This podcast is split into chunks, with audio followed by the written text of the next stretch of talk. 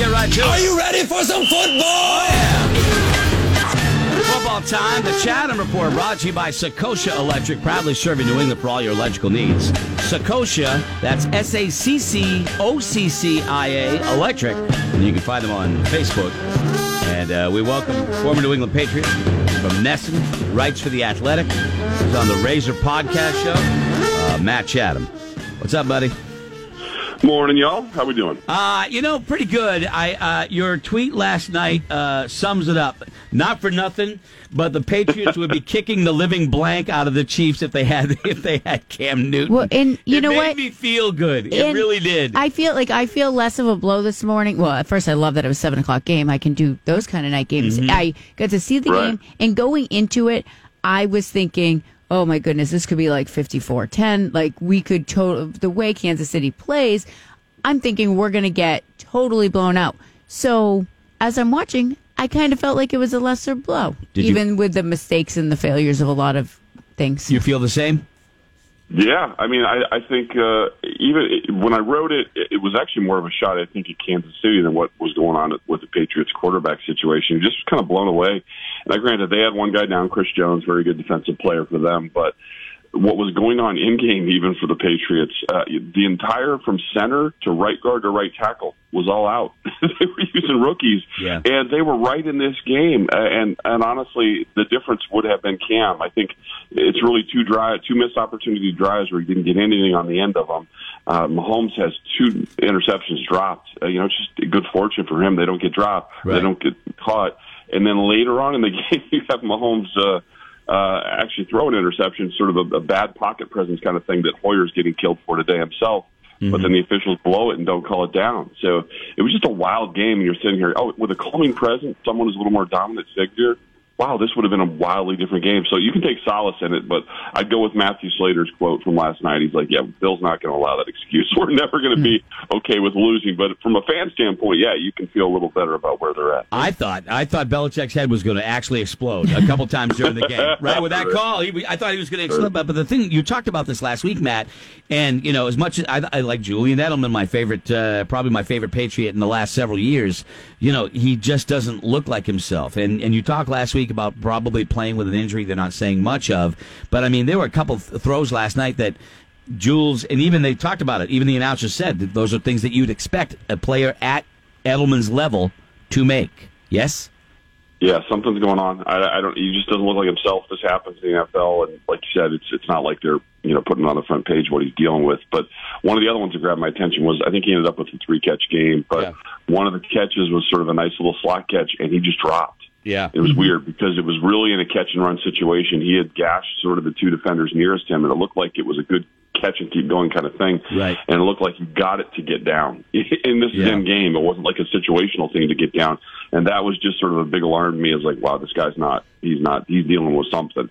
Um, so yeah, and in situations like that, the offense has to turn somewhere else. You know, Julian obviously had the the unfortunate batted ball up in the air there, and that's just wow. I, I, I mean, I'm going to make an '80s reference here, but it was like kind of Karch Kiraly. This is sort of like an old volleyball thing. He knocked it up in the air for someone else to, to take it the other direction. You so went Karch Kiraly on you, Kelly. You went come Karch? Kiraly. That's a great I reference. did. I love it. I did. Kelly Brown. That's but uh, Uh, when yeah, you just, when, that was frustrating. yeah. when you're watching the game, Matt, well, was it just what were you saying when Hoyer, first of all, at the end of the first half, made that mistake, but then held onto the ball too long, gave up the fumble in the second half? Just hmm. totally inexcusable, right? Yeah, so I would say there were the the three errors kind of go in the sequence. So the third down play that uh, they had Ryan Izzo uh, was actually open to the tight end spot. It was a little odd that that was what they were targeting on third down earlier in the game, but they had an open guy in third, uh, and Brian just sailed it on missed him, so you're off the field there. So it was like, oh, that was a little bit of a grimace, but okay, game keep going. And then as you mentioned, you sort of had the before half situation where uh, you know, that's usually what you bank on, and it's usually what Brian would be better at, you know, the situational awareness stuff. And there were two things. It wasn't just that he took the sack before half. I think they took like 18, 19, 20 seconds, something like that, to get the playoff. Yeah. So in the absence of timeouts, it took him forever to get to the play. Right. And then he then he drifts out of field goal range, and the way and it was almost more sort of the way that he took the sack. He reversed out and kept giving ground, then took it, then bounced up, and then put his hands up as if he thought he had a timeout. I mean, it was just a, a 30 second sequence from hell and quarterbacking So, and again, I'm saying all this. I have a lot of respect for Brian. He just had a really bad night. Yeah. Um, and then, and then you mentioned the third incident, and that's really sort of the, the straw that broke the camel's back kind of thing. You come back and you do get another opportunity after halftime, and uh, you just have the poor, uh, what they, they would call it, ball security. You know, he's going to get sacked. That's more of a protection thing, but. Yeah. You got to have more pocket awareness to come somebody coming back down the pocket and taking it off of you. So, Yeah. three real, three real critical errors. there. And you talked about one of the great things about following Matt. If you follow him on Twitter, is the is the in-game you know commentary as it goes along. You can follow him at Chatham58. You were talking about how you know pick up the pace. Let's go. Um, Right. And one of the things too that they that uh, was interesting. I was thinking about it when they were talking about it last night during the game. Is the fact that you know I don't know about you. I don't care when when I have to fly. It's a pain in the ass. All right. Now, granted, it's a private jet, so they're just going to get on the plane. They're going to fly a few hours, go to Kansas City, hang out at the hotel, then they're going to go play a game. And then go right That's home. not optimal. that is not optimal to to play at your your peak it. performance. No, I'm serious. Come I know. Look, this is me talking about me. I'm just saying that that's got to suck. It's got to suck. I'm sorry. When you fly, I, I don't know. I, and I don't. I know it's not an excuse. I know the Patriots certainly aren't going to hear it. But I mean, it, it warranted enough for them to discuss it last night. You mentioned it last week, Matt. You said this is going to happen, and it's going to it's going to be difficult. So So I would I would say the two things you would have looked for if like the Patriots like really responded poorly and really were affected by that. If they'd have walked out and just sucked for like the first two or three drives, Yeah. like okay, lethargic. They you know they just they've got a little lag here. They're just not ready to roll. Or they come out and play okay for two or three quarters, and you just see them fall off the face of the earth the last quarter or something like that. Right. But I actually thought it's hard because you could probably find guys who played well below their standard because they're Yeah. just in a fog or whatever. But by and large, I think most of the roster didn't have that effect. So it's kind of hard to to pin it on that. Obviously, it's a master major handicap for them relative to the other team on the other side. But uh, I think they I think they could have overcome those mistakes even without you know that having that happen. Yeah. Uh, is there any word on you know when and if is it, it's two weeks, right? It's so two he's he's out for two weeks. Yep. Cam's out Well, for two well, weeks. We don't know it. I mean, there's a, there's a possibility if he gets so he has to be. I think it's uh, he has to have two days in a row, 48 hours or whatever it is, a positive, or, excuse me, negative test. Yeah. uh, and he's got to be he's got to be clear of this for. I think there was a Jeff Howe wrote something about this, and maybe I need to go revisit it this morning. So I'll send everyone back to the Athletic to check that out. Okay. but they had kind of walked through what the timeline was.